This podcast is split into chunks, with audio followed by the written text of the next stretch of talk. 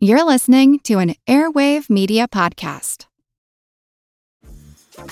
Dreaming of a better sleep?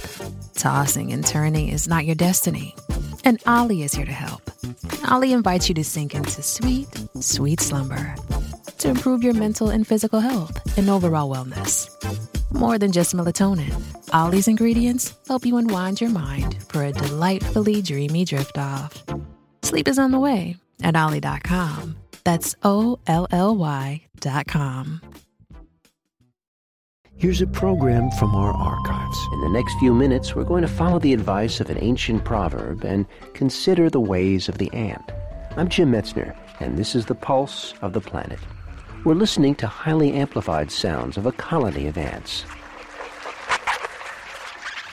We tend to think of ants as being of no importance except occasionally to be a nuisance, but in fact, they're much more important for the environment than we are.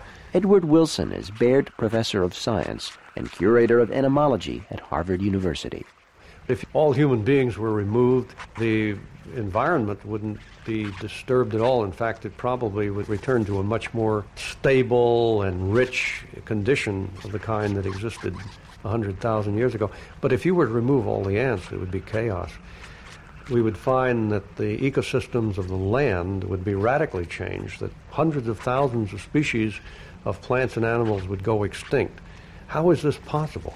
Well, the reason is that ants are so abundant, making up uh, 10% or more of the biomass of all the animals on the land, and so influential, turning uh, more soil than earthworms, scavenging most of the dead insects, serving as the principal predators of other insects and uh, small creatures altering the environment in many ways, protecting many kinds of plant species and other small animal species that they keep within their societies.